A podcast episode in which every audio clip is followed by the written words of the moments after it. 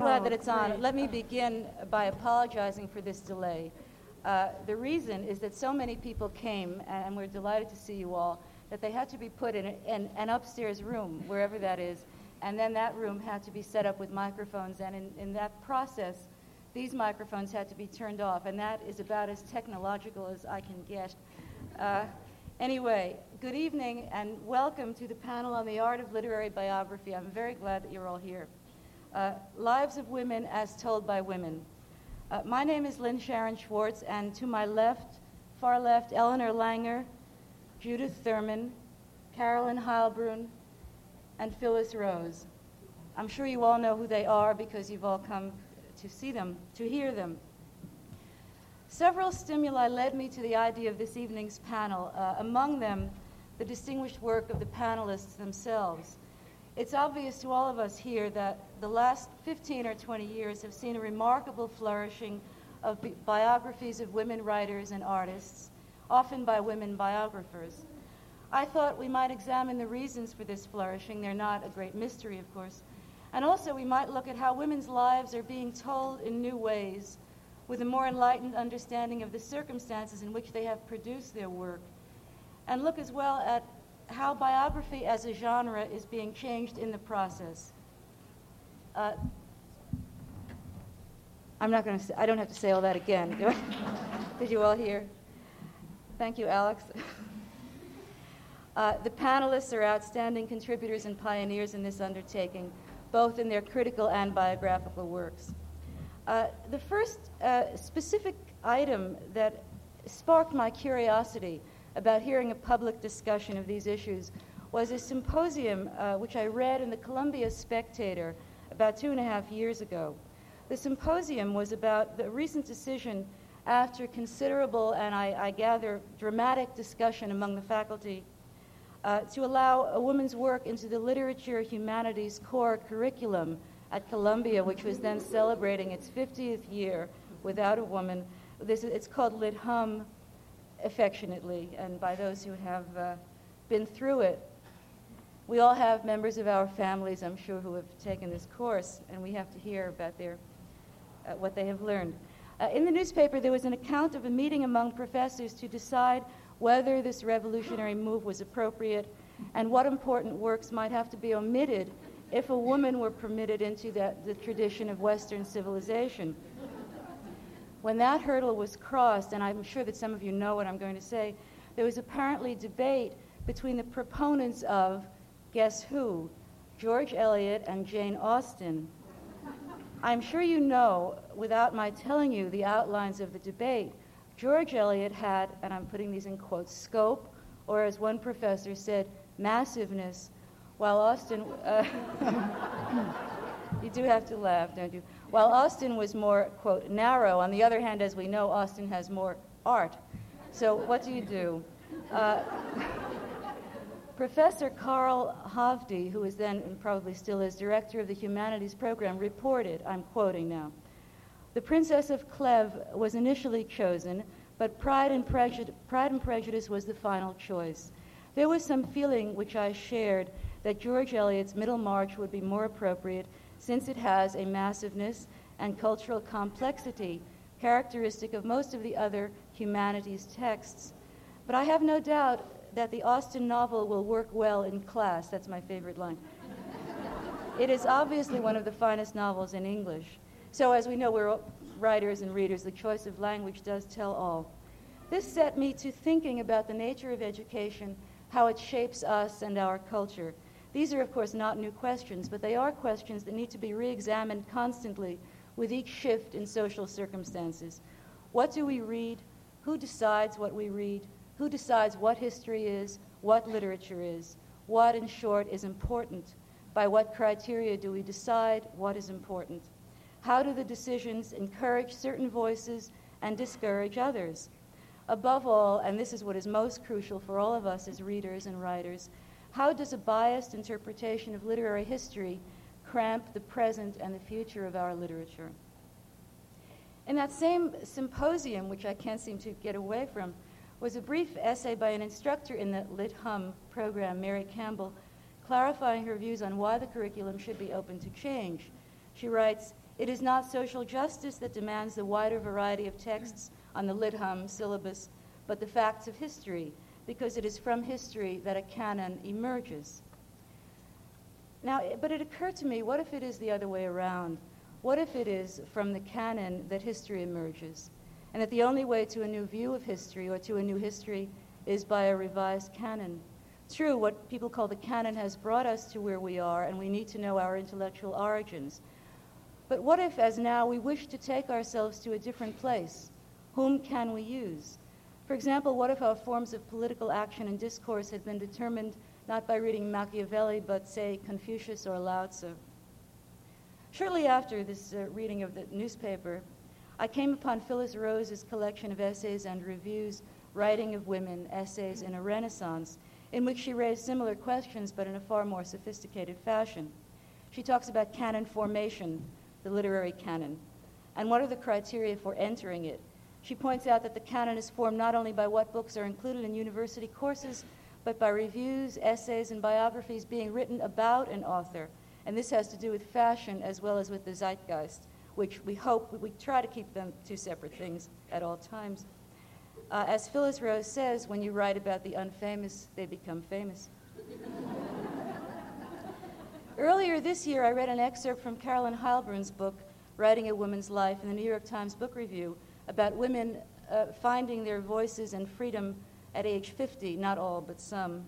I waited eagerly for her book to appear, and when it did, uh, there again, I found a concern with the questions I had been interested in. Carolyn Heilbrun examines how women's lives take shape and, by extension, how women's biographies are written, in what contexts, and with what presuppositions. She suggests that new narratives are needed for considering the lives of women of achievement and points to work that have been testing out these new narratives. I compiled a very partial list just to see what they were of biographies of women in the 1970s and 80s and just to mention a handful, there are books about Willa Cather, Simone de Beauvoir, Charlotte Bronte, Virginia Woolf, Ivy Compton Burnett, George Sand. I have about 50 in just maybe an hour's worth of research, as well as artists like Frida Kahlo, Käthe Kollwitz, Diane Arbus, and so on.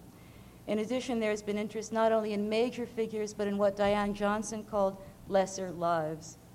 The crucial point in all these works, different as they are, is a consideration of women as the center of their own lives, not as supporting players in their own lives in which men have the starring roles.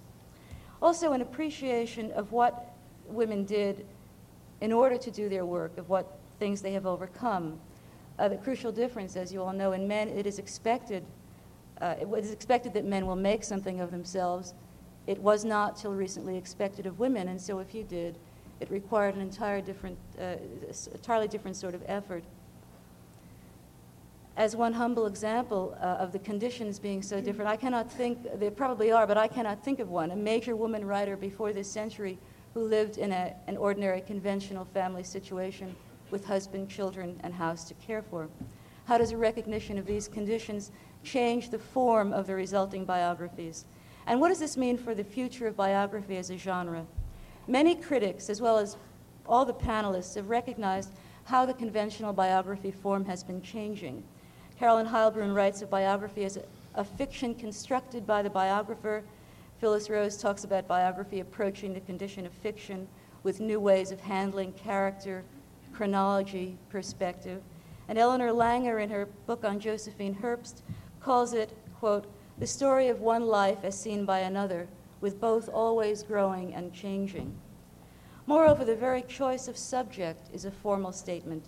A biographer states, for one thing, that her subject matter, her subject matters, sorry, deserves to be known, has significance for history and for our own lives and times.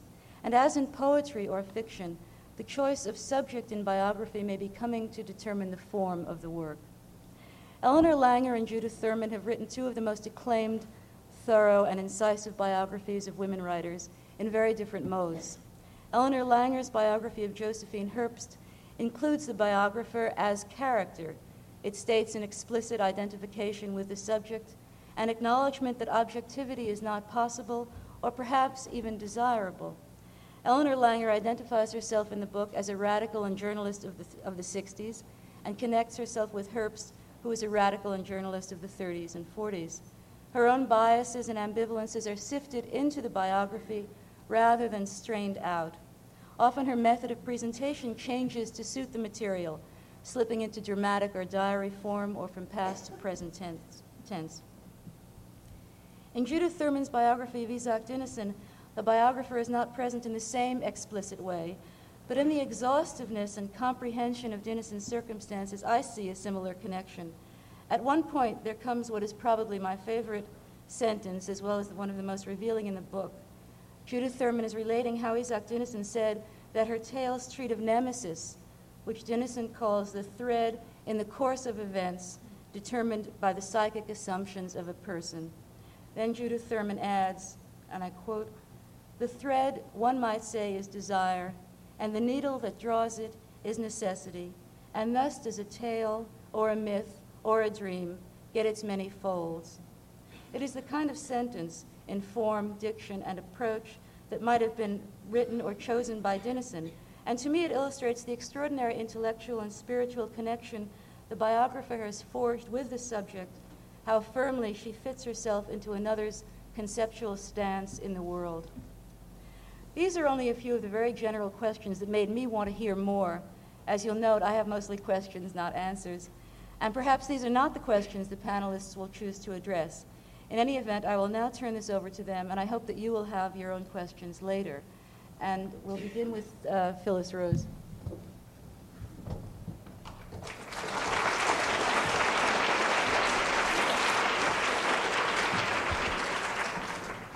Can you hear? Yes? Not? Okay. How's that? How's that? Good. Okay. Um, I have to stand. The other panelists are not going to stand, but I have to stand because I'm going to be doing something technologically complex, which is I am going to show slides. we hope that this will not tax the system.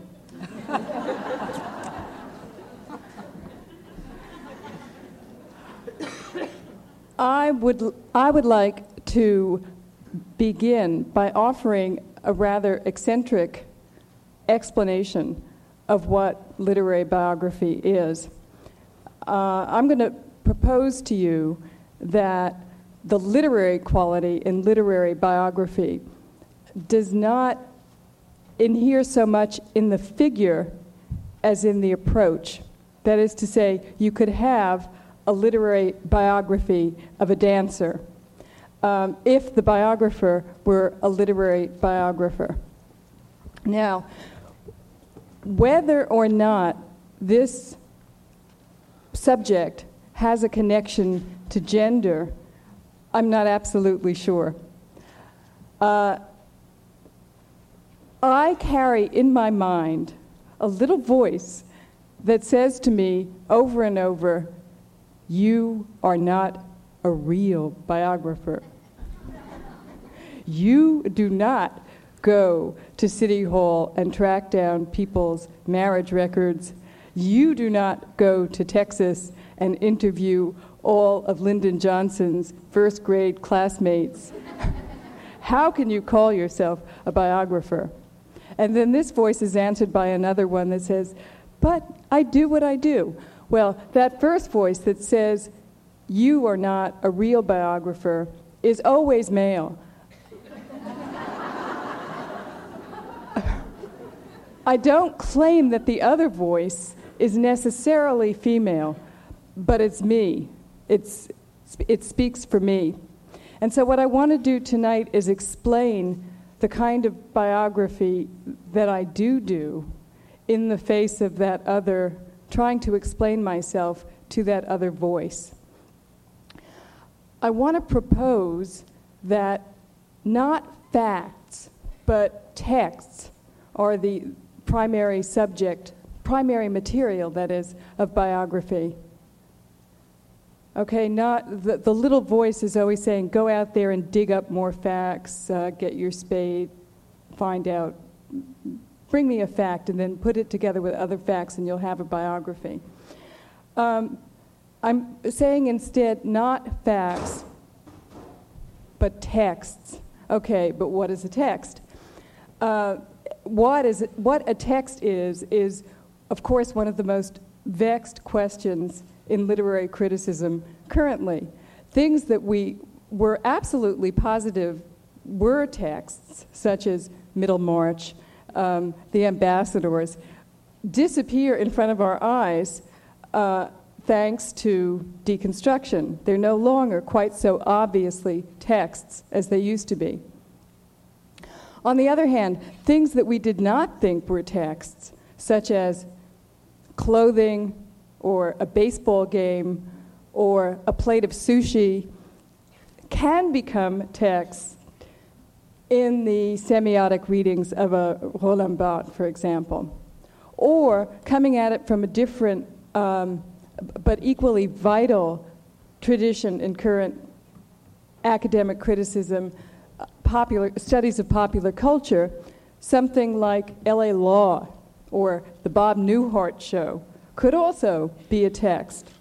So, um, text can be what texts are these days is up for grabs, and by focusing on texts rather than facts, I, am simply giving a different name to this other tradition of biography. Okay, I would prefer to talk specifically and not theoretically, and so I'm going to talk now. I'm going to offer you the example of uh, the biography that I have just finished of Josephine Baker. Josephine Baker was a dancer she was born in 1906 in St. Louis. She was black. She was very poor. She had a miserable childhood. She um, made her way by the time she was 13 into the black Southern vaudeville circuit. By the time she was 15, she was on Broadway in Shuffle Along, the great musical black all black musical comedy of the 20s. She her part was the chorus girl on the end of the line who's so stupid that she can't keep up with the other chorus girls and is always tripping over her feet. This was a part, it was a standard part in, in, in black vaudeville, but Josephine Baker played it to perfection. She was great at crossing her eyes, at clowning, at gagging, at tripping over her feet. In 1925, she was recruited by an American living in Paris to. Uh, to go to Paris with an all black revue. This woman, Caroline Dudley, the producer, sensed that with the popularity at, the, at that time in Paris of things African, a black American revue would be a great success, and it was. Not only was the show a success, Josephine Baker herself was a sensational success, and she never, um, she never went back to America. Okay, I don't want to tell you, I would love to tell you the rest of Josephine Baker's life, but I can't do that. Uh, it, it, she worked in the resistance during World War II. She adopted 12 children. There's much more, but I just simply want to sketch in for you who she was. And to give you a sense of how far this is from Virginia Woolf, from, and what you might well ask are the materials for such a biography, and in what way can they be literary? Well, there are no diaries, no written material that's valuable, that's meaningful in the same way that Virginia Woolf's letters, um, novels, stories, diaries are valuable. Interviews are, besides being a very precarious way into somebody's inner life, for me, a very difficult thing. I just am not that good at it. Okay, so what is my material? Could we, could we have the lights down for a moment? This is some of it. if it works. Oh.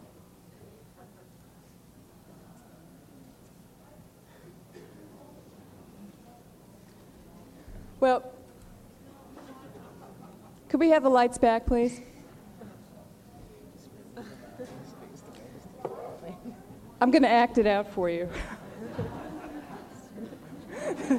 I, was, I was going to show you a picture of Josephine Baker um, on stage, kind of like that, with, with her eyes crossed. The, okay? All right, good. Let's try it.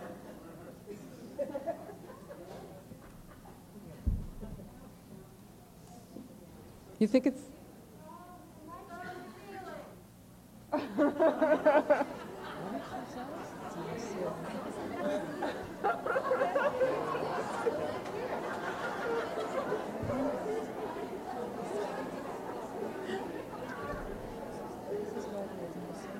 I think you better turn the lights back on.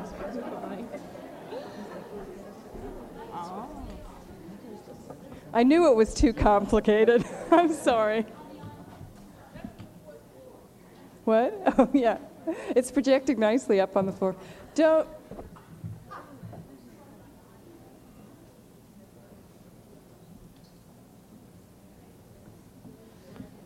I really think we ought to. I think we ought to forget it. Really. Forget it. Do you all have firmly in your minds this, this wonderful picture of this terrific, you know, with her eyes crossed and good? Okay. I was fascinated with this image. Forget it. No.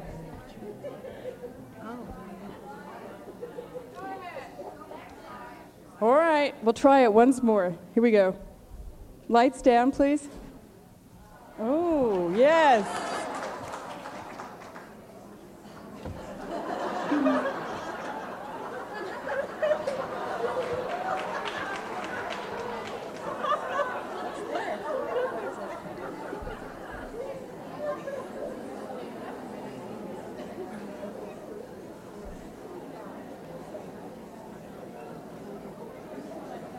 Lights up, please.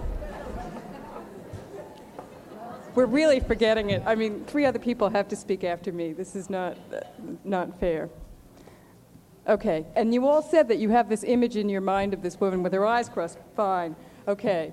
I wrote a great deal about Josephine Baker crossing her eyes, and the question is, what do you, how do you, how do you use this material? One of the first readers of a very early book draft of, of my book said, "What is this? with the eye crossing. This, everybody, this is meaningless. This gesture is meaningless. Everybody in my second grade class did that, and it's uh, pointless to write about it. Well, that's one possible reaction. I didn't agree with it. I didn't think everybody in my second grade class did it, and I thought it was meaningful. The first thing that, uh, the first avenue of approach that I took to, to understanding it was um, to connect this gesture, the eye crossing, hamming gesture, with, uh, with the, a Sambo stereotype that had been used by generations of, of black comedians. Uh, in ways that some of my colleagues in Afro American studies pointed out to me were much more complex than you might have thought, were a combination both of the, these, these clowning masks were at the same time ingratiating and also subversive. Um, so I began to focus on the ways in which this expression, the eye crossing, could be used to, to express anger and aggression. And I was fascinated to read anything, any reference that I found to people making faces, and I found them in very strange places. For example, Sartre, in his autobiography, The Words, says that when he was, um, uh, when, he, when, he, when he failed at pleasing his mother, he would go into his own room and stare in the mirror and make faces at himself. And he said this was a way, he had a wonderful way of describing it. This was his way of throwing acid on the smiles that had failed to please his mother. So again, this face making, this seemingly uh, insignificant gesture was connected with aggression. The most thorough explanation of, of the ways in which that functions is by Anna Freud in uh, The Ego and the Mechanisms of Defense. Anna Freud had a patient who was notable, had a notable tic of making faces, of grimacing, and this is what she figured out was the process behind it. The little boy was making people angry at him and was so upset by their anger that, and their, their anger registered on him as facial distortion he did it himself as a way of co opting and warding off the anger so that uh, by, well, the, the term that she used was identifying with the aggressor. He would be more in control of the aggression. Well, that began to seem to me to get at the, the psychic core of Josephine Baker. That was something that I could see in other ways that she did. That is, try to, try to uh, preempt an, an antagonistic emotion, turn it into humor, and claim it. Um, all right, this is not a complete account of Josephine Baker's inner life by any means, but what I just wanted to give you was an example of the way in which you could use gesture as text, the way you could read a gesture, take the body as a text. Now, having said that, um, I want to say immediately that I'm not exclusively interested in the inner life of my subjects, that what interests me, I would say primarily, are the ways in which forces that are larger than the individual, such as class, race, gender, institutions like marriage, affect the individual life. To return to Josephine Baker's body, it seemed to me very important to talk about, to place her success in Paris in a context of uh, racial enthusiasm amongst Europeans between World War I and World War II, in a context of primitivist ideologies uh, and colonialist fantasies. It was not just an individual success, it was a culturally conditioned success. Okay, so uh, I'd just like to close by saying that anyone who, who approaches biography with the mindset that you simply unearth and put together facts, accumulate facts, is not, to my mind, a literary biographer, no matter who they're writing about. And on the other hand, a person who thinks that even a fact is a constructed thing, uh, a, a product of choices is a literary biographer. Thank you.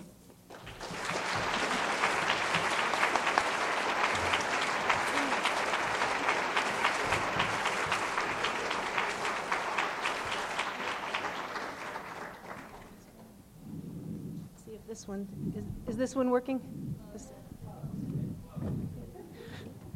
How about that? Is that, is that okay?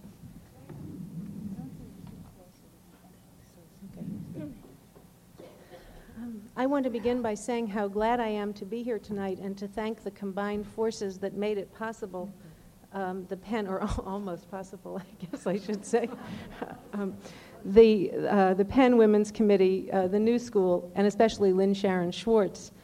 Um, these occasions take on a certain air of inevitability, and once they're announced, it seemed, seems as if they were sort of naturally bound to happen but if you've ever put one of them together, you know that that's not so, and behind the scenes, somebody has been doing a great deal of work, and that someone in this case is Lynne.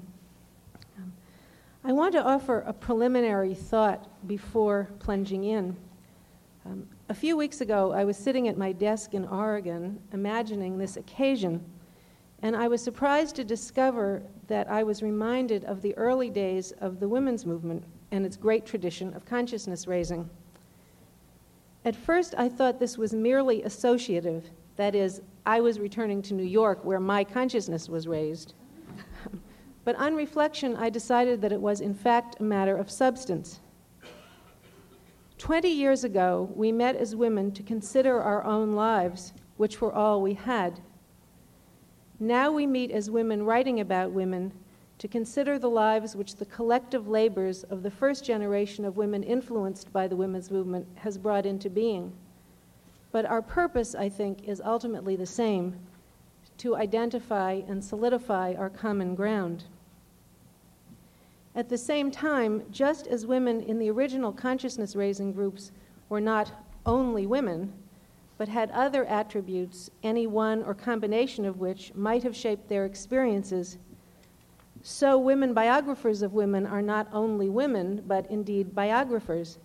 and particularly given the peculiar intimacy of the form, I think the question of what aspects of the biographical experience we can attribute to gender and which to genre is likely to remain elusive. I certainly have read many statements by male biographers of men that seem to me as apt and moving descriptions of my own experiences as I have comparable statements of women biographers of women. And of course, women's biographies of women and men's biographies of men do not exhaust the possible biographical combinations. all we can really do, I think, um, in the spirit of the early women's movement, is to look at our experience, experiences as biographers and at the books themselves as honestly as we can and trust to time and the continually growing body of shared reflection to help us see what exactly the unique characteristics of women writing about women may be. Um, in that spirit, then, and I must say with some genuine curiosity, um, because I had not put the questions to myself in exactly this way before, I want to say a few words about two large areas of Josephine Herbst's life where I think both her experience and my understanding of them, uh, her experiences, uh, were greatly affected by the fact that both of us were women, um, namely her relation to that very essence of her femaleness, her body, and her relations with men. Um, although the question of Josephine Herbst's relation to her body itself obviously has many aspects. How did she move awkwardly? How did she respond to physical symptoms? fearfully. The one that leapt to my mind as I thought about this evening was that most mysterious aspect of our young female existence menstruation.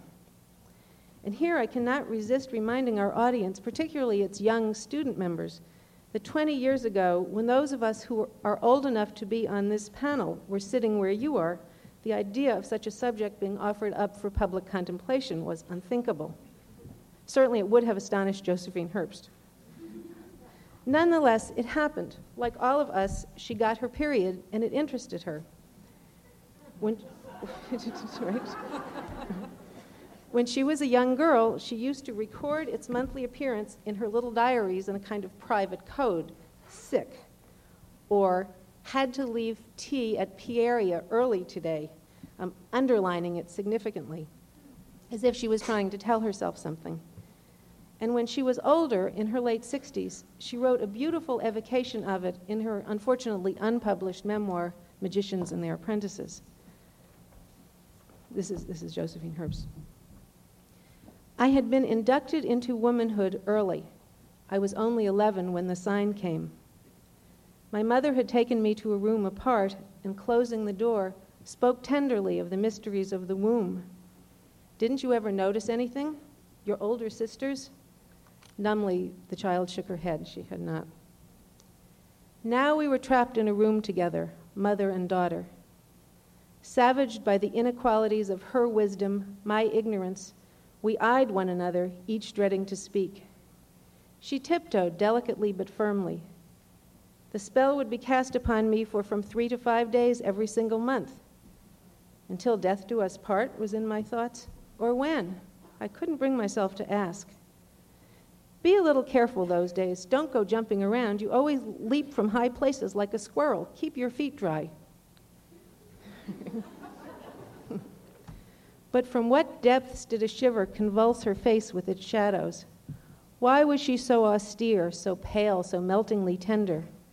You're too early for this. Fourteen is the commoner age. But then you got your first tooth sooner than most. And she brightened, seeing hopeful signs of a precocious artfulness. Then she was telling me that this was the first signal of the body's ripening for love for children. But, indignant, she added, But you're only a child yourself. It's too soon. Her news had subdued and astonished me. I was boiling with questions to which I could not for the life of me have given tongue. I stalked away from her, rigid with self important dignity, seething with wonderment, dread, anticipation of I hardly knew what. With that passage as a kind of beacon, and there is more, I too was interested in it. I too was 11 when the sign came. I too had an older sister whose periodic demand for privacy in the bathroom was a puzzle as well as a tease. Exercising that license to pry, which is the birthright of every biographer, I determined to look beneath her elegant prose and find out exactly what it was like in that tiny household of four sisters when Josephine Herbst had her period. It was 1903. How did she handle it practically? What did she use? How did it affect what she was able to do? Not finding such information in her papers, I wrote to Kimberly Clark, manufacturers of Kotex. This, is by, this is what biography is in part about. Was there Kotex in 1903? No, about 19 or 1910 or 1911, I think they said. No Kotex. What then? Rags, I finally realized, washed by hand and folded away with the family linens to await the next visitation of Grandma, as she and her sisters also used to refer to it. Though how the rags were secured, if at all, I never did manage to learn. A good deal, both of the spirit of Josie's passage and my own further inquiries found their way into my book, albeit in an abbreviated fashion. Would a male biographer have pursued the matter? okay. That would depend, of course, on the particular male biographer, but I would guess probably not.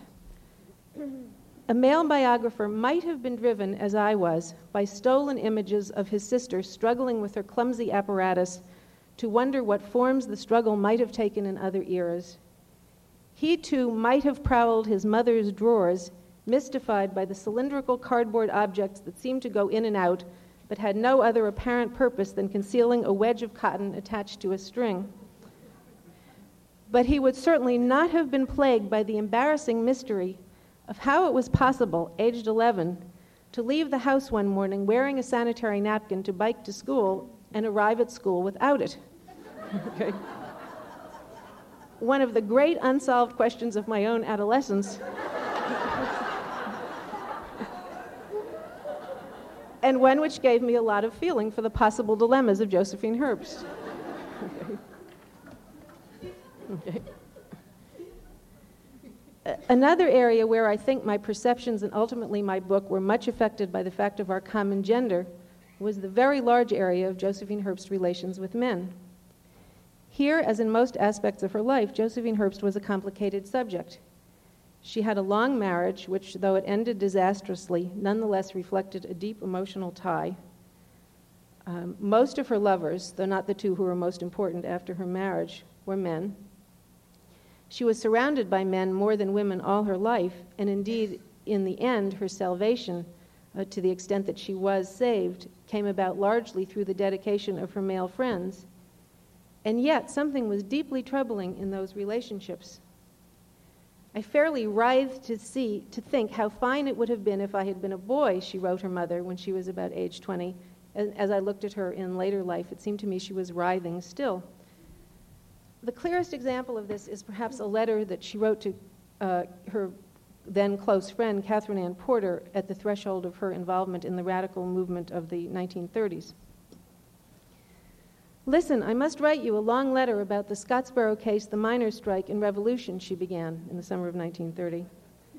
But what she actually wrote was Speaking of the latter, a few gents, including Herr Herrmann, her husband John Herrmann, and some of our well known talk it overs, such as Edmund Wilson, uh, Malcolm Cowley, Mike Gold, decided to meet to talk things over, over beer, as you might know. I, being also an ardent talk it over, longed to partake in this wordy feast, in fact, showed a good deal of longing for same. But the same gentle stay in your place, which may or may not be the home which you and I received uh, on another occasion, I received now when the new and proposed Talkfest was projected. Mr. Herrmann departed for thence full of a masculine importance you and I will never know, alas, and came back somewhat boozy, but so far as I could see, with not one idea the smarter. Another meeting was proposed for which I continued to long to partake, but said nothing, no, even urged the gristmill to go and lap up his masculine delights along with the beer.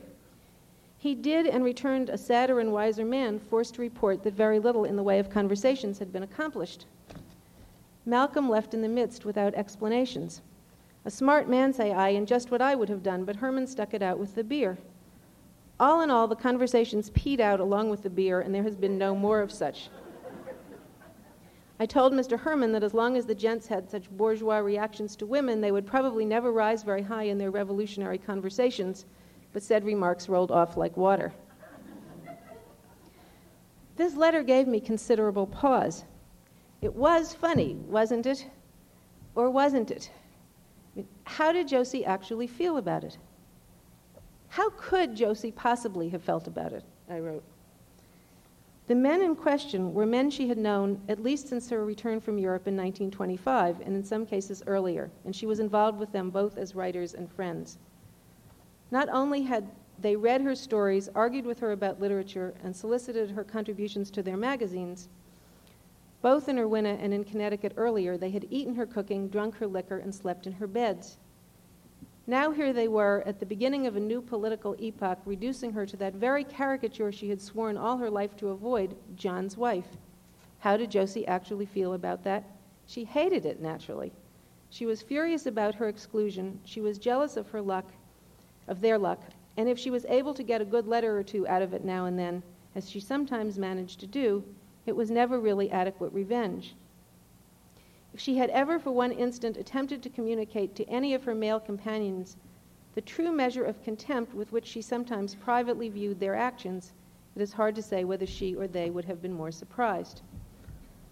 Um, there followed, in the, in, in the book itself, um, a further analysis leading toward the observation that whether the truest characterization of her relationships with men most of the time would be hypocritical or ambivalent it was difficult to say, and ending with the conclusion that she was essentially trapped. Like the work songs of prisoners or the dancing of slaves, Josie's letter to Katherine Anne is essentially an entertainment of the powerless, I wrote. Given her belief in the basic injustice of things and in their irremediable nature, what better consolation was there than a joke? Now, would, could a male biographer have analyzed Josie's humor in that way?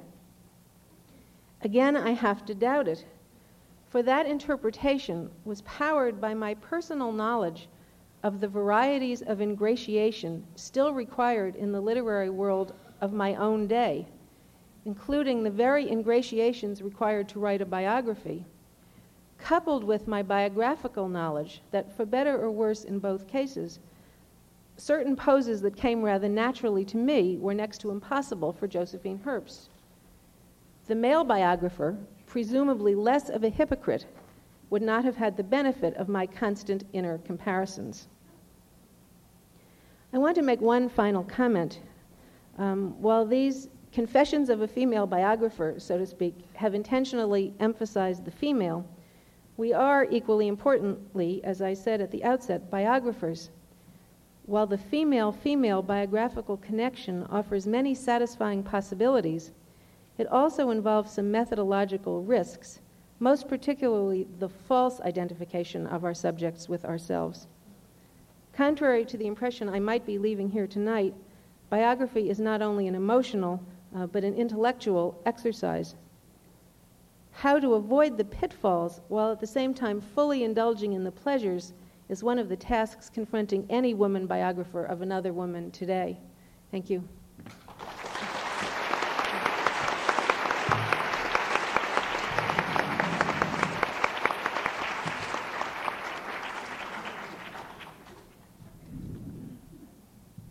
Well, uh, it was Shaw who said, those who can do, those who can't teach.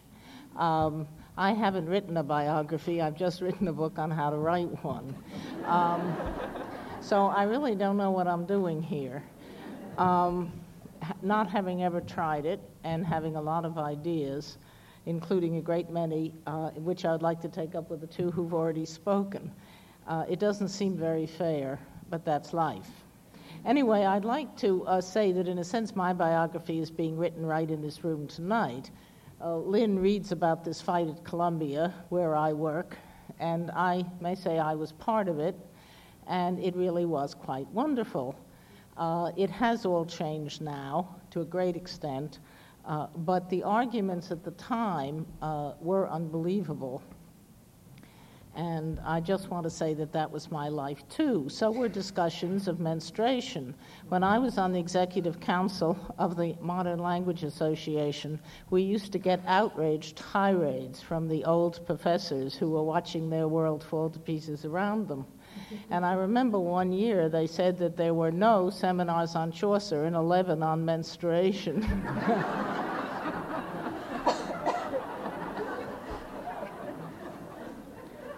Uh, I might also add, in connection with uh, the life of Josephine Herbst, that the early, the early years of my academic life were spent in the exclusive company of men who never heard a word I said or even knew I was there.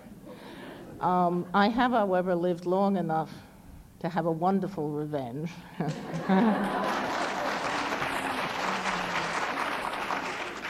I, I don't think they admire me much, but they sure listen.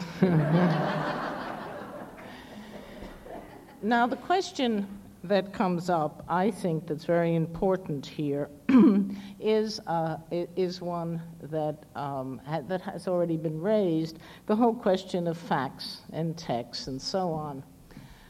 Uh, I really don't. I do think that the conditions around us may, in a way, mean a bit more than the gender of the biographer for example, um, I think a man might now be aware of some things, or at least able to discuss them, that he couldn't long ago. Uh, example, the sessions at the MLA. Of course, he would not know exactly what it was like, but uh, that seems to me less of a difference than the atmosphere you're living in. I don't mean to contradict what you say, I mean merely to add to it. Uh, I think Edel's biography of James is a very good example here. He wrote it in five volumes and then he put it together in one, and all sorts of things he was unable to discuss in the five volumes uh, all were discussed in the one. Primarily, of course, James's uh, homosexuality and a number of other things. So biography depends a great deal uh, on what you can say and what you're allowed to say. You used to be allowed to say anything about men except their sex lives uh, in biographies. You were never allowed to say anything about women. and this is really true if you read biographies before the last two decades. And that was what was really the matter with them. We didn't know. Um, you mentioned the questions to which she could not give tongue. But that was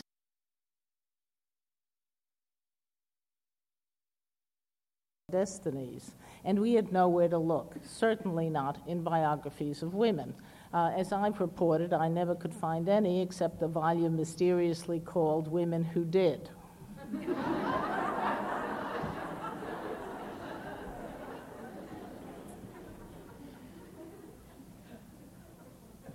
I think what we need is wholly new stories about women, just as perhaps we need new stories about race and what it meant, uh, what that meant, as in, uh, as in the case of Josephine Baker. I think we're getting very close to discovering new stories, and that's why I agree that it is fiction we write, it is a novel. We make it up. We write a novel of the life we're writing about. And that's, I think, why it is very important that we create lives for other young women to live, as well as to try to interpret the lives that have been lived. Because I think unless something has been written, we can't really live it. And I point out to you, since George Eliot was mentioned at the beginning of this discussion, how she was able, uh, in a certain sense, to live an eccentric life for her time, but she couldn't write about it. She couldn't imagine it, and neither could anybody else. And that is why biography is so extremely important, I think, and particularly of women, uh, to present this. It's literary biography because it is, as Barthes says, a novel that dare not speak its name. Uh, and it is that. And that is why biographies are always rewritten again and again and again, often without new facts. The biographer will say in front, I had access to a wonderful new collection of letters somebody found, but that isn't what's new. What's new is the vision of that life. And that's, um, that's why I think that biography is so important um, to women now uh, and that it's so important that new stories be told so that young women can hear them and live them and know there are other lives out there that have nothing in the world to do with making a man the center of your life, waiting for your physical changes to come upon you to tell you what to do. Nothing with all of this. There may be marriage, but it will be a new marriage. There may be love, but it will be a new love.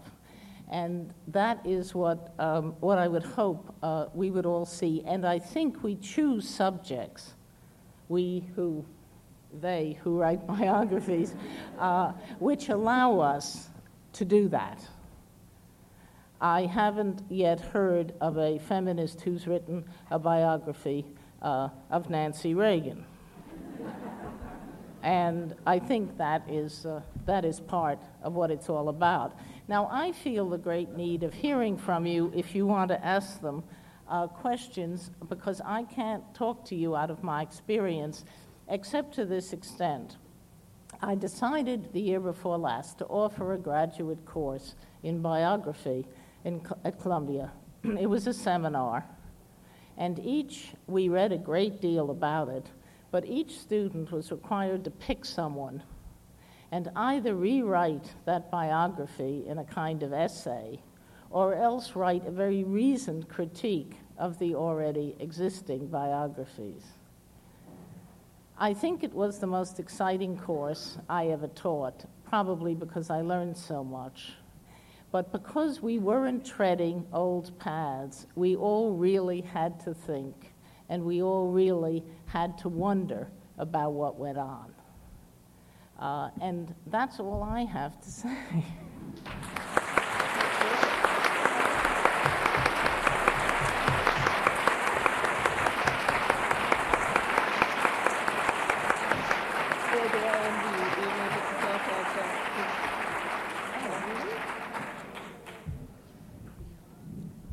The audience and the interest in literary biographies and the work of women writers has changed so vastly since I published bio- my biography of Dinesen in 83 that when my, my, editor called me to say that the book was unexpectedly on the Los Angeles Times bestseller list, and he said, But I looked at the title and I thought for a minute it was Isak Dinesen, The Diet of a Storyteller.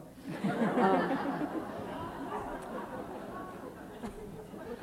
I've, I have often been accused of selflessness in relation to Dinesen, and it always surprises me because, in fact, writing the book was such a struggle of wills, um, and it, in a way, a feminist paradox, because the role of the biographer, as I inherited it, I didn't know anything about writing a biography when I began to work, uh, resembled the, the, the role of a traditional woman. It was a nurturer, a nurse, a mother, an interpreter, a translator the sympathetic other through the sort of the circuit. Um, her life was passed through me and sort of jumbled up and, and reinterpreted and sort of reformed. But where was I in this process? And it was a very long, very painful process of seven years, and one of tremendous rebellion for me, uh, a rebellion that I, that I actually had great difficulty resolving.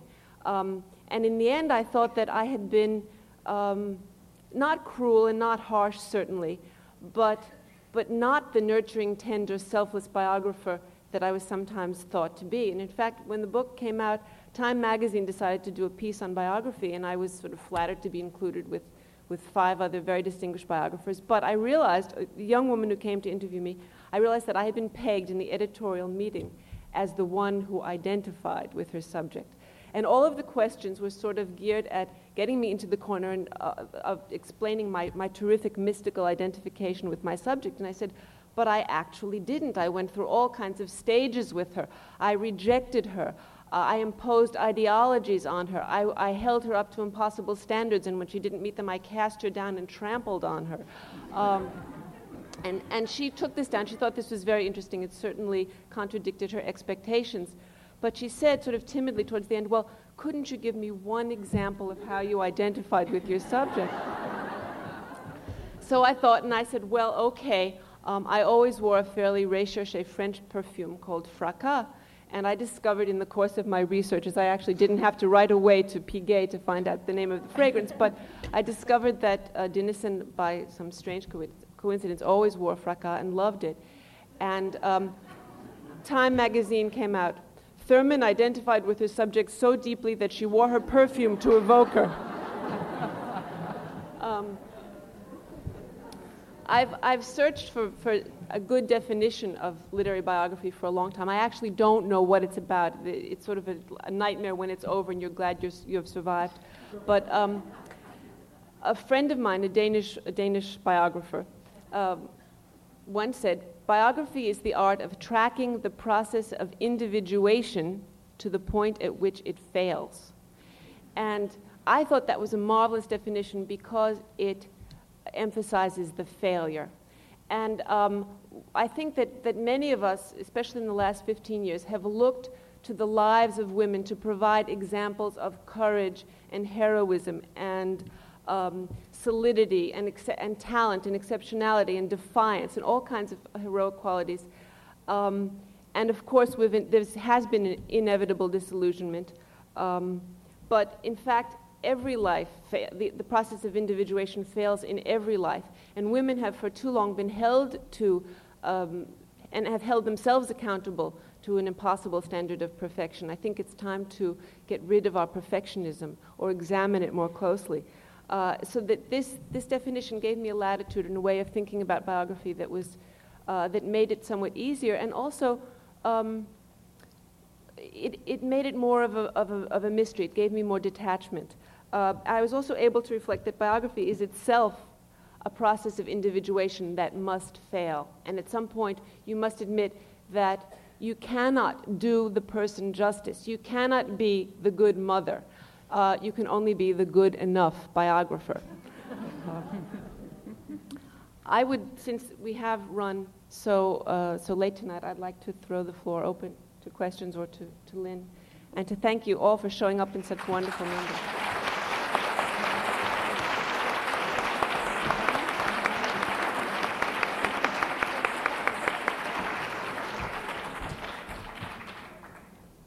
Thank you to all four of you. And now is the time when we would like very much to, uh, to hear your questions. Uh, just raise your hand as in school, and I will see you. Uh, but uh, please do uh, say your name when you say your question. Are there any questions? yes. Why don't you stand up and, and yell out your name and your question and so on?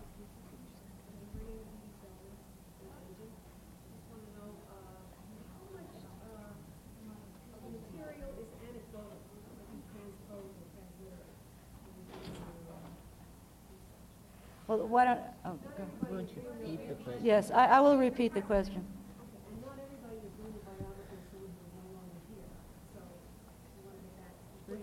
All right, the question is how much of, of a biographer's material is anecdotal and how much is, is repeated? I'm sorry, what was your word? It's transliterated. And especially, and in addition, uh, look at this question in the light of the fact that some subjects may still be alive. Uh, any of you can answer that. well, the, the answer is, is somewhat in the question and obviously depends a great deal. The, the period in which your subject lived um, really controls the kind of information that you have available. I suppose with some characters who lived a long time ago, but were yet um, the objects of a lot of contemporary discussion, you, you, you find sort of the equivalent of anecdotes, although they're, they've been hallowed along the way into something else. Many people. Mm-hmm.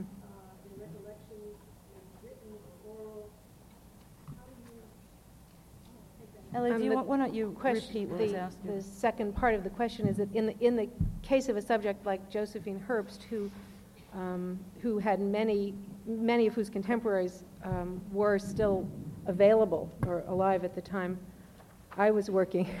how do you how do you balance, I suppose, those two kinds of sources? And um, in in my own case, it it was a great boon to me that those people existed. Many of many of Josephine Herbst's friends, most of them, in fact, were were very literary and very perceptive and had a great deal to say about her that um, had a kind of life to it that the physical materials of her life didn't have.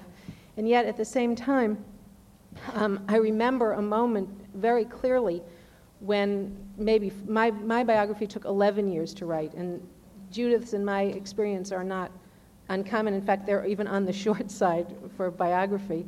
There was some point, maybe five or six years into my research, when I was talking with a friend of Josephine Herbst, and he said, Josie was such and such. And I said to myself, no, she wasn't that way. She was some other way. And I know how she is better than her friend did because I've really seen more and I've studied more and I've thought about her more in a different way. And that was sort of the moment of independence in, in uh, relation to the sources, anyway. There were other struggles for independence, such as the kind that Judith is talking about. Um, other questions? Yes, is somebody back there? Yes.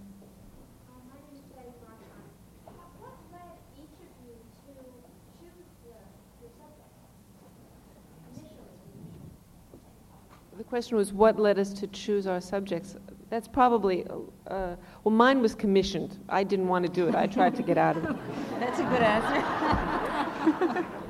I just have one thing to say to the audience I, that I forgot to say, which is that I've been very depressed about the future of biography because, of course, nobody writes anymore.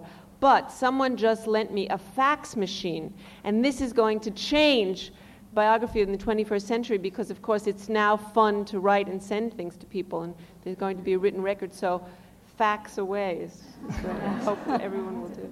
Phyllis, do you want to answer that? Well, that, that's a question that I personally live in dread of. How did you get the idea for this book, or what led you to this book, or, or what uh, do you see in Josephine Baker that, that appealed to you? But I think I can say, in retrospect, there's always there's always something that I wanted from the people that I wrote about.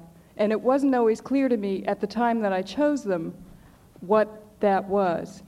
Um, but I do think that, that in each of my books there's been some personal tie, and by that I don't mean identification. I certainly couldn't ident- presume to identify either with Josephine Baker or with Virginia Woolf or with the people in parallel lives.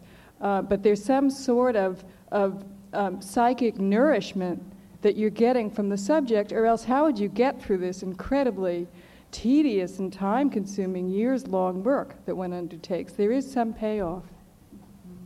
I want to just add a note about the identification because I have now become one of those people who assume that Judith Thurman had this strong identification with her subject. But th- there is a difference. There's a, a, an emotional identification, I guess, where you begin to feel that uh, this can happen when you write fiction, that you are that person and you forget who you are and where you end and where the other person begins.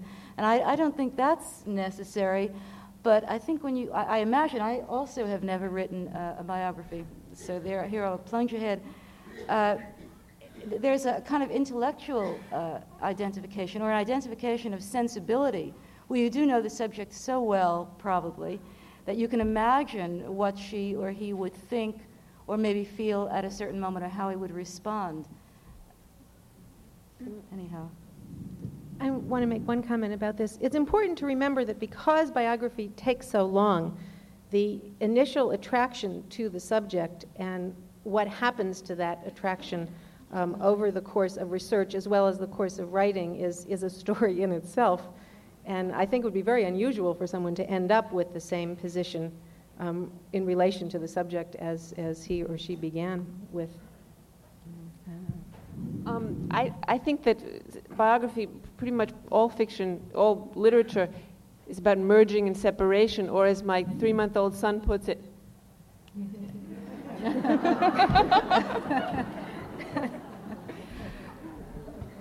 yes, there was. that won't get on the tape. uh, there was a question over there, yes.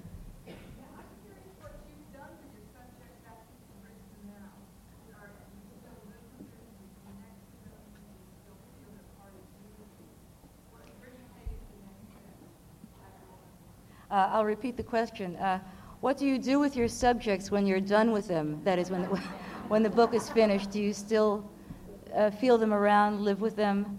Is that it? What, how do they uh, take part in your lives? Take that one. Okay. Um, first of all, there's a curious time lag in writing a book because the book doesn't come out until usually a year after you've finished with it. And people uh, then, at that point, start asking you about your subject, and uh, you get requests to talk about the subject and so on. And so it's always a little bit after you've, you've already finished with the person.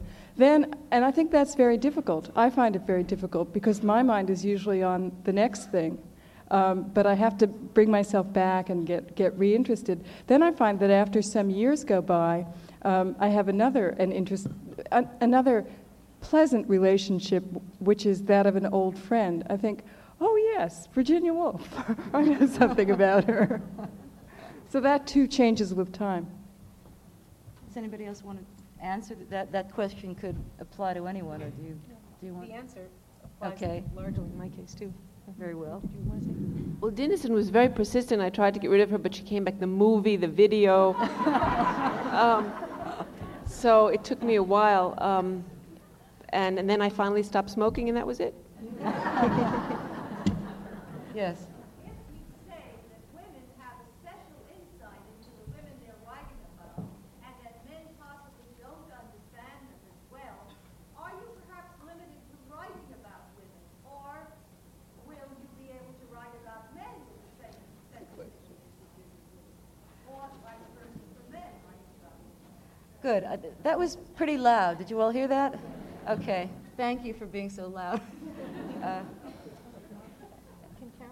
Carolyn, why don't you? Uh, Well, I've been sitting here realizing that I am a biographer Right, because you're a novelist. um, of men.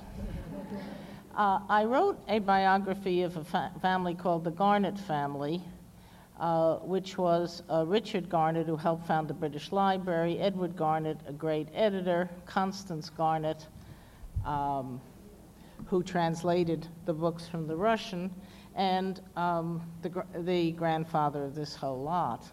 I wrote it so long ago, I just had to renew the copyright.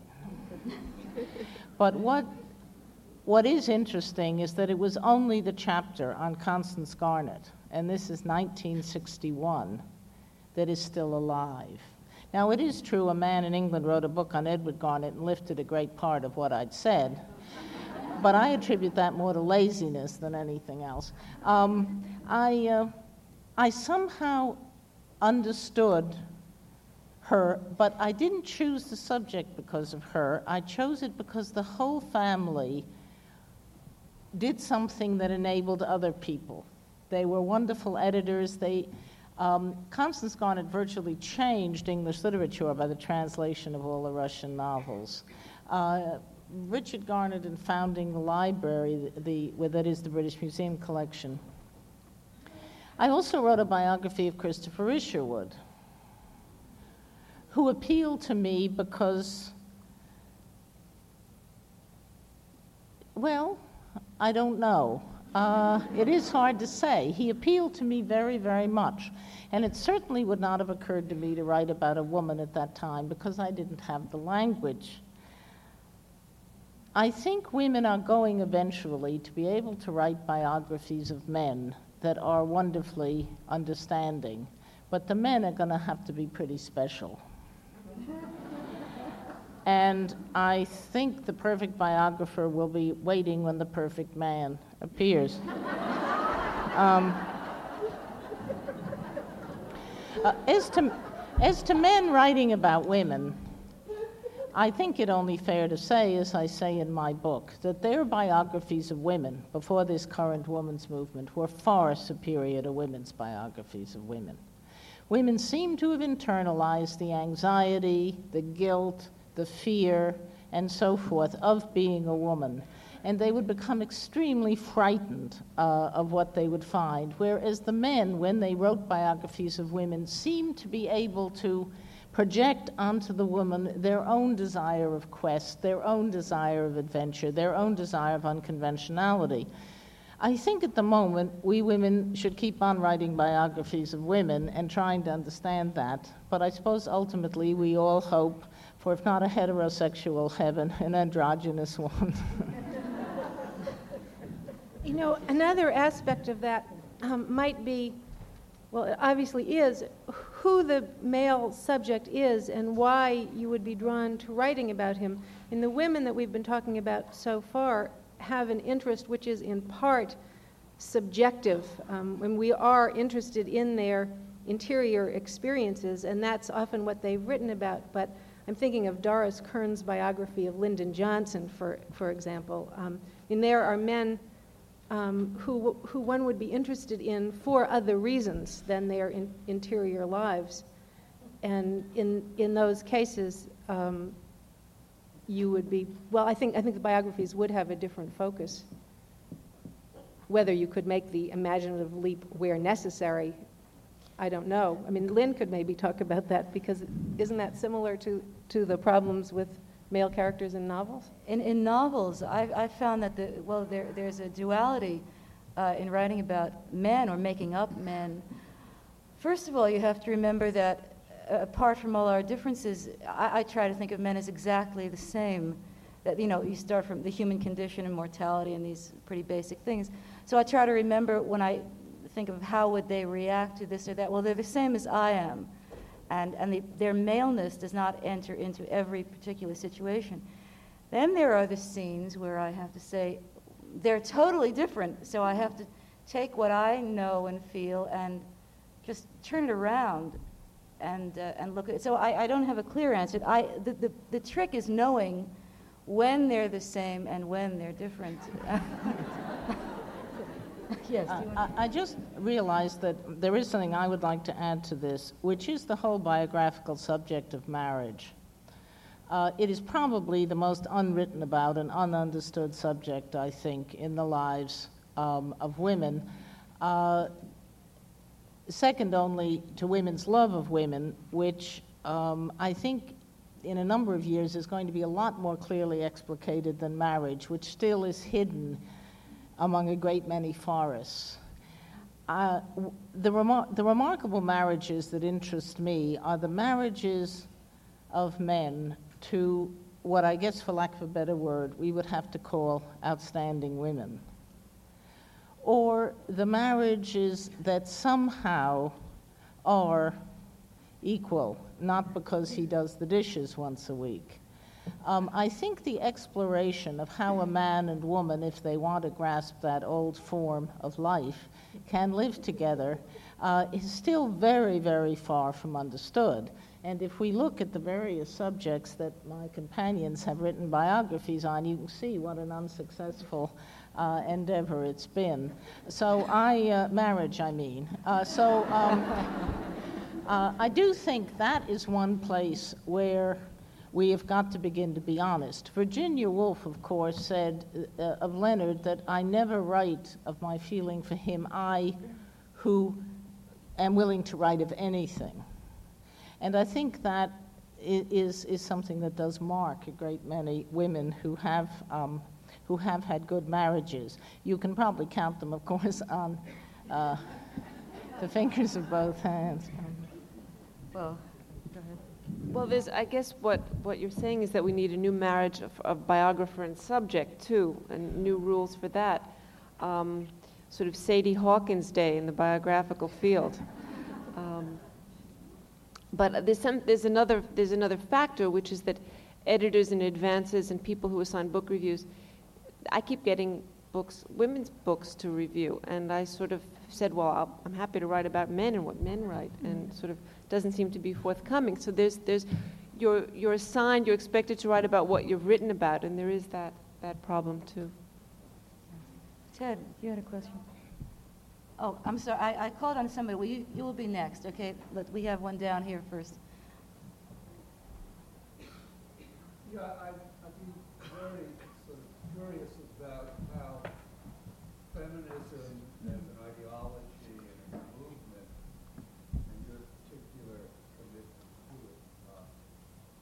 affected, uh, the way that affected,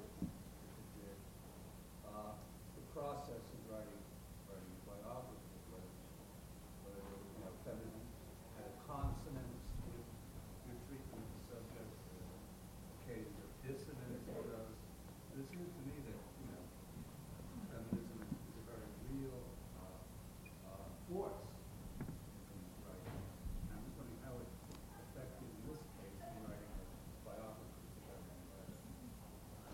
Phyllis, do you want to? Did everybody hear the question? Oh, let me repeat the question. The question was uh, how feminism as an ideology affected the writing of each of these biographies and how feminism is a real force in women's writing and how it, how it worked and how it operated in each of the, these books. Is that okay? I think, first of all, feminism is important in the choice of the subject. A lot of these books would not have been written had there not been a women's movement. And I don't mean by that only that we wouldn't have had the idea, but that people wouldn't have been interested in publishing them or in, in reading them. So that I think is the most, the most important thing. I really don't think that what you say about a person is as important or counts as much in a way for the feminist contents as the fact of writing the book. Um, the, for example, um, a wonderful biography, Jean Strouse's biography of Alice James, which has nothing particularly feminist about it, except the fact that it was written, and that's an extraordinary event. It would not have been written 25 years ago.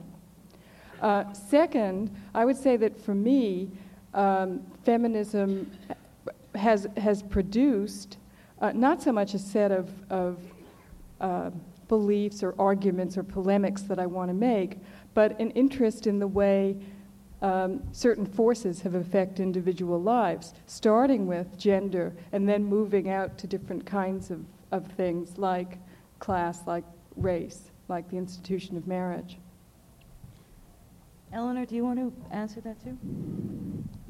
Yeah. Um, one, one aspect of that question that may not be as obvious as, as some, I mean, there's some feminist inspiration probably behind a lot of the biographies which are being written now. Feminism also poses a certain danger to uh, biographies of, of women in that um, you have to resist the temptation or you have to resist the opportunity which is so present to apply backwards in time some kind of ideological um, thinking, ideological grid, which does not, in fact, apply to your subject. And in a subject like Josephine Herbst, who, who really was not a feminist, um, I, I had to try especially hard to, to imagine her experience without feminism and try not to color my interpretation of her. What, what I was interested in, in, in Josephine Herbst was what it felt like to be Josephine Herbst. And I was always trying one way or another to get that. Had I applied feminist ideas, I, it would have been an obstacle. Do either of you want to address that? Well, Dinesen was also uh, it was a similar, different case, but she she wrote with the voice of a, of an 18th century roue, male roue, in some respects. But when I started doing the research on her life, I discovered that as a young woman, she grew up in a feminist family, and the Scandinavian feminist history is very rich and very interesting. And in the 1870s and 80s, there was a there was a powerful feminist movement in Scandinavia. And I discovered all this, and her aunt and mother had been part of it. Um, and her letters as a young woman showed much more commitment, much more, much more um, awareness and commitment to feminism than, than her fiction did m- later on, and, and that, was, that was astounding to me. And in, in fact, she lost a certain altitude, she lost a certain willingness or ability to risk, to take risks, which was a source of disappointment to me when I was working on the book. Um, I, I wished, had she only been able to write with that same freedom um, in relation to convention, uh, I, it was interesting what she might have, what she might have written. Um, but the, the Dinesen book started out, Ms. used to have a, co- a department called Lost Women, and Dinesen was at that stage a lost woman. Mm-hmm. So she, the book was very much rooted in the, in the 70s rediscovery of women writers. I don't agree with any of that. of course you can. Of course, Josephine Herbst, for instance, wasn't a feminist. Uh, that was her problem. There weren't any. She was in a world of men. But what I think feminism has to do there is to look underneath the text and underneath the life, which you so marvelously did. So I feel that putting it your way is, is to, to uh, oversimplify what you did or what the problem is. The texts of all these things are particularly um, exactly learning to read texts. Now, you say, uh, I mean, Dinesen stories have been used now by feminists again and again, uh, is the most, the blank page, the blank. Uh, whatever it is, uh, picture sheet, pa- sheet um, as, as extraordinary expressions, but it does take a certain amount of literary technique and feminist awareness to understand that. So that I do think that though you don't in, you don't blame someone for not being a feminist, uh, uh, obviously, but it is that knowledge which makes that biography so meaningful. I, I really I really do think uh, do think that that's true, and and I think both of you did it. Uh, there was a question in the balcony, and I have neglected the balcony, so please go ahead.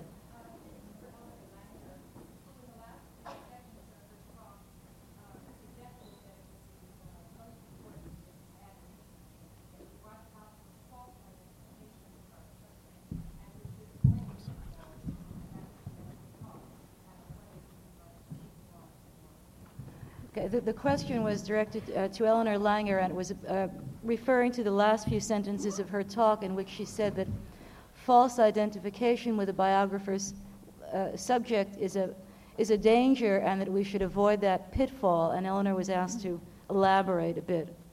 Well, let me relate that question to the point that Carolyn just made. Um, there are many, many ways that you you can be false to the experience of your subject. And I suppose we're all guilty of some of them. Um, what I was thinking of in that particular comment was, um, was more psychological. I, I, was thinking that as, as I tried to understand Josephine Herbst's experience, I, I had to constantly be on, on my own guard against thinking, as some, somebody else talked about this earlier, thinking that she would have experienced, well, actually, Lynne was talking about it in relation to men, that she would have experienced it as I would, or indeed that I would have experienced it as, as she would, you know, that it, and it's, you can't, you, you have to use yourself as a means for understanding, but somewhere you have to be aware of the line between yourself and your subject and realize you, you lived in a different time, you had a different family history, you had different opportunities in life. You know, whatever the power that your subject exerts on you through literary means or other means, um, you can't completely fall, fall prey to them or, or you would be really writing about yourself. And I think part of the, the interesting tension in a biography is to, to manage to write about your subject. I mean, to manage somehow to transcend yourself in order to be able to write about your subject, admittedly incompletely, um, as every biography is. But I think, I think I would say, in a sense, that the feminist ideology issue is a similar one. You have to be able to use it, but, but you can't let it dominate. So they work in a similar way. Yes. Betty, would you like to get up and speak? Well, um, I would like to take a little issue with uh, about the question of feminism and the question it might be to ask. Uh, I don't think the question at all of imposing an ideology on life, doing it, and especially in anachronistic, you know, uh, you know, uh, imposing an ideology of feminism today. But there is some lifting of scales from our eyes that feminism has done. Uh, what fascinates me is something that Charlotte Halman has written about in, even if you haven't written their biography, when de- giving yourself the sub, the question of how do you get beyond a woman's own life and writing the script of her own life? How does she get beyond the script that has been given to her when just in terms of the man's story, you know, the, the, the, the love, the marriage, the mother, but uh, one, one of you or someone else wrote a wonderful study a few years ago about how the reason women are so addicted to the romance the, the love is that um, it's the only story that a woman could be the heroine. It's, it's, it's the only place that she could be the subject. I have been fascinated in this 10, 15 years to see women novelists, uh, when they were called feminist novelists, first they would begin by this big rebellion against that story, you see, and they'd struggle with it, and they'd struggle, they'd try to get out of it, and they'd try to make another story. And you were dealing with this idea, you know, a story that wouldn't somehow be the other relation to man. But you, you, in, in your book about running women's lives, you, you keep, and even today, tonight, you say, what would the woman be like who would be able to write a different kind of story of her own life? What would be the, the man be like who would be able to write a different kind of story of his own life that is possible when what we might call female principle and values are being liberated in women and we hope in men, or values that have been considered adventures, quest, search, purpose, that had been considered only open to men, is now open to women. Now, I think that when you do, the woman makes the quest, and the man uh, has a very major part of his life, be his struggle with his macho, his tenderness, whatever. This is a, a whatever, when we see our own lives in these, this way, we see different dimensions in other lives. But it doesn't mean that the material of human life changes, but there's something that, that, that changes, and it isn't the same as imposing ideology on the subject matter. Thank you. I hope you all heard Betty Friedan because I would be, it would be difficult to paraphrase, but thank you. Uh, does anybody want to comment or answer? Please do. Uh, Judith? Um, no, I'm, I'm taking it in. It's uh, um, getting beyond the old stories. Um, I, I, I I have to actually have to think about it. There, there've got to be new stories out there. Uh, My first reaction was to think that, that fiction and biography is about relations. The, the notion of freedom uh, is a false one, actually, to all of literature. It is all about relations. It's, it's a network, it's a web. Uh, if you lift your, if you sort of break it by looking away, the, the, the web is weakened and it collapses. Um, so it- doesn't, it's, you know, it's not only it's kind of finding new models. The, the models are all there. They don't have to be reinvented. They just have to be experienced in a different way. I think actually the, the uh, Isak Dinesen book, or, or her life, uh, even before the book, uh, was, was a news story. even had there not been the book, there would have been the life, wouldn't there? Uh, we tend to forget that when we're writers. Din- Dinesen is actually, it's an interesting case in point because she felt that she derived her strength from her identification, from her father. And in fact, she was afraid of looking at how, of the importance of her mother. She was afraid that it would weaken her, that it would sap her strength. She was, even more than that, she was afraid of looking at how angry she was at her mother. And I think that, that that's something else, that's, a, that's generally a taboo subject, still is for many women, and it's something that, that needs to be um, be explored because the intimacy is so is so great, the dependence is so great, um, and I think that that the next generation of biography will bring greater freedom to that subject. Well, yes, and, but her, her life itself was not the, the standard, the narrative. You know, she didn't grow up and get married and have babies and, and go, go ahead and uh, overcome difficulties to do her work. She had, her life had a very different shape. Uh, there's a very delicate relation between the life and how it's told, and these affect each other. These move back and forth. Uh, other, She, she was lucky in that way. She had she kept getting reborn. Yes, she had several lives. Uh, when one failed, she undertook another. And many women may have had. Uh, but I think that when, we, when you approach a woman's life with the form already there, you tend to see what you're looking for, as, as sociologists find when they do research also. Yes. Um, in the course of, of uh, these discussions, many of you have spoken about how, um, what, what in your, in your own lives and your identification with the subject has helped you choose what you have written about. Uh, I'm thinking of in Parallel Lives, uh, the description of the Dickens coming to America to discuss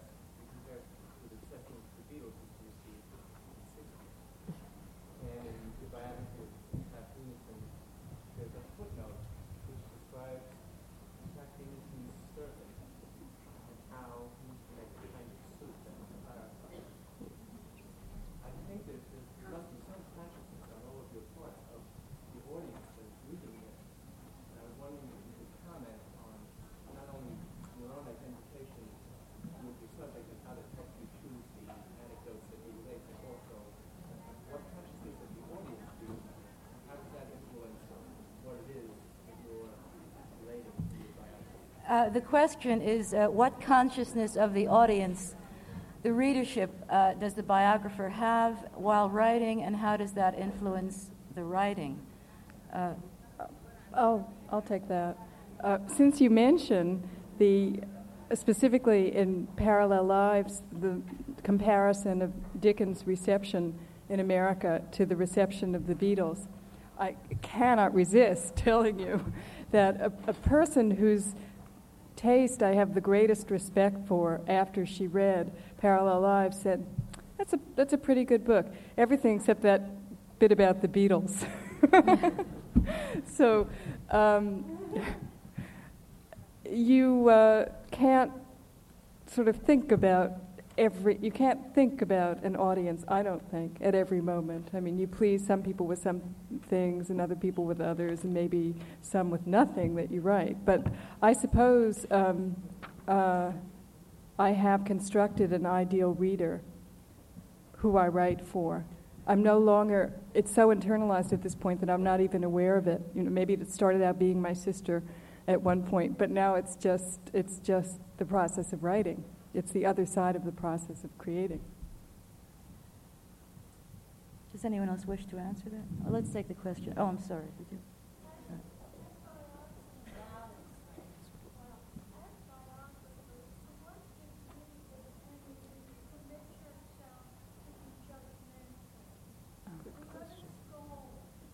Mm-hmm.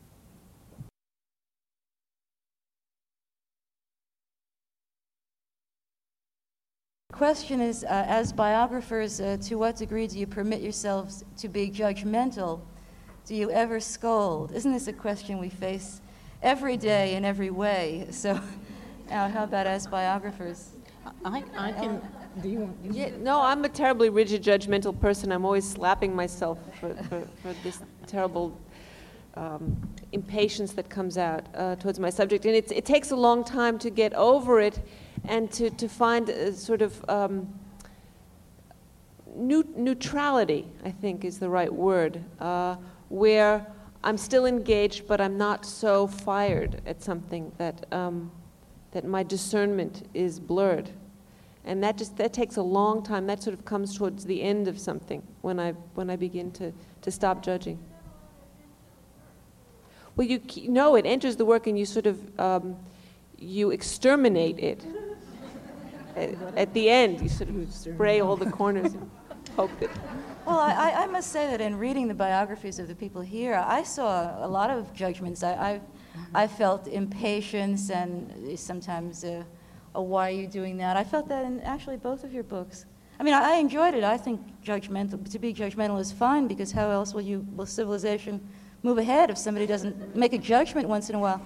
And if you uh, see one roach, there are a hundred others. Yeah, I mean, you really can't help it. The thing is to look nice while you're doing it, and then everybody thinks you're not, you're not judgmental. Anyway, Carolyn.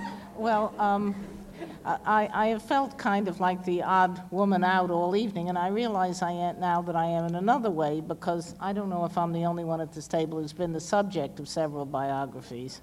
But believe me, it's a fascinating experience. Um, and a history in lit major at Harvard this year wrote her honors thesis on my life. It was a revelation. Um,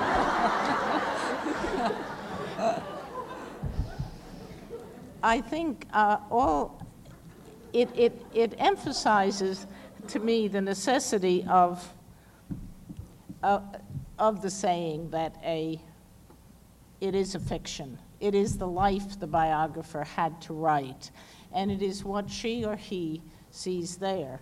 And I think there may be a misconception that since Lynne began by speaking of the canon and of Lit Hum at Columbia, and at the time we tried to fight it, everybody said, But what do you mean? We're just teaching the great works. You want to put in ideology. There's no ideology in what we're teaching.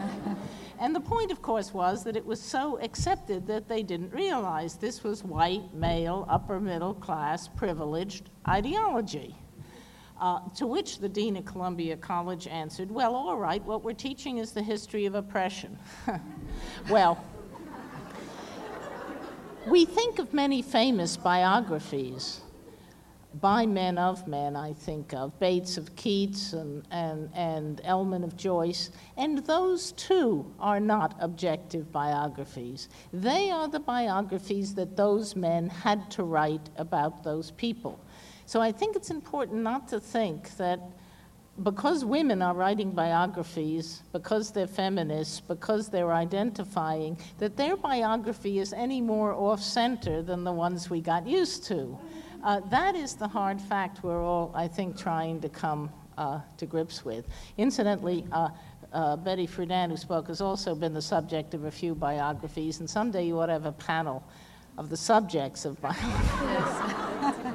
It's a good idea. Well, well I, oh, no, I think that, that I've never, no one's written my biography, but I think it must, people have translated things that I've, into other languages, that languages that I happen to know, and it must feel in some ways the same, that your words are not your words. They're the same sort of words, but they, they're not the same, it doesn't mean the same thing. It doesn't have the same emotional charge or cultural significance. I'd like to get in on that one too, because I thought that the question was addressed more specifically to the biographer's tendency to dislike her subject or to, to uh, reproach her subject. And I think that that's a terribly interesting question to raise because the fact is the biographer is in the odd position, it really is odd, of probably, Elinor alluded to this, of knowing more about the subject's life than the subject knows. And what goes along with that is frequently the feeling, why didn't she do it better? why didn't she, you know, why didn't she see that thing coming? Why didn't she see that problem? Didn't she know he was going to leave her eventually? Because you know all these things. And so I think that that, the, the tendency to, to judgment, to be judgmental, that's, I think, the great pitfall in biography rather than uh, identification. I think you have to work very hard to be sympathetic to a subject. Well, you mentioned uh, knowing so much about the subject, Phyllis, and knowing even more than the subject knows. And I, uh, I always have felt quite the opposite, without having written one, of course. That, uh, and I, in fact, I think it's your book, Carolyn, when you say, and I, have had the same thought. Imagine if somebody came to you now and began to write your biography, uh, and think of all the, the phone calls and the crises and the secrets and all the things you've lived that are not documented. How much, especially now that we do use the phone uh, before the fax machine has taken over, uh, how much could anybody ever know about your life? I think it's, it's uh, I always wonder when I finish a biography, uh, do I really know anything, or is this just a, a, a, literary artifice, which is very fascinating, and as we've said, a novel composed by the biographer or about the biographer is seen through the prism of the subject? Uh, I, I, marvel, I, I must uh, give my tribute to all of you that you do it with such bare or spare materials and, and know so little. Yeah, that's true too. If you knew more, you probably couldn't do it. Uh, let's have one more question. I think our time is almost. Up. Yes.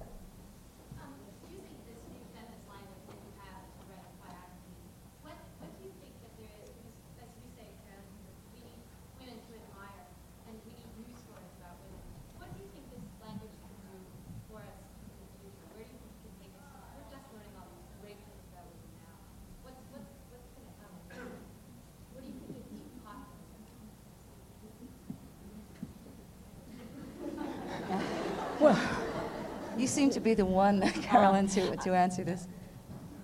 I, the oh. question oh. was, what, you Go repeat, ahead, repeat No, please.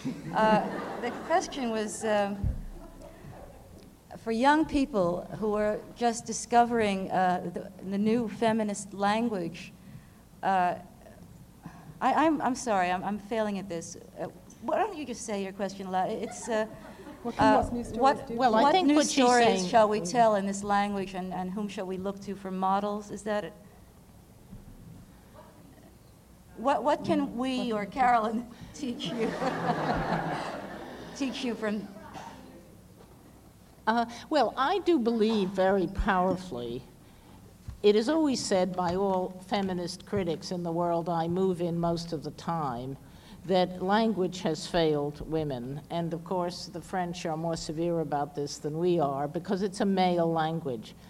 Let me just stop for a moment. Since I've spent this last semester teaching in law school, let me give you an example of what I mean uh, the way language can change. There are four new terms I think of at the moment that have come into legal language within the last few years. Those terms are sexual harassment, date rape, child abuse, and battered women. Now, I think that every woman has experienced some of these, all of them, knows about them. We, none of us, there was no language in which to talk about that. Uh, we, now that that language is there, and therefore in the law, women are in a way empowered. But it's more than that, I think, because the other thing we learn in law is that when we look simply at the decision or even at the briefs, we miss the stories behind these cases. And when these stories come out and we all learn them, I think that at least young people today can be empowered with narratives both of what might happen, which they will refuse to countenance, and what might happen that they will dare to do. So it's both finding words for experience where there have not been words and finding narratives where there have not been narratives.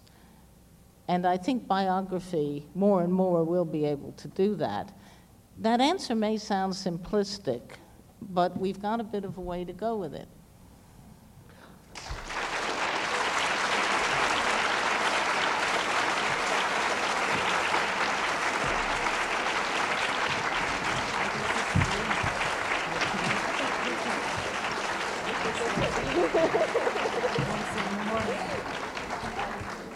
You and good night.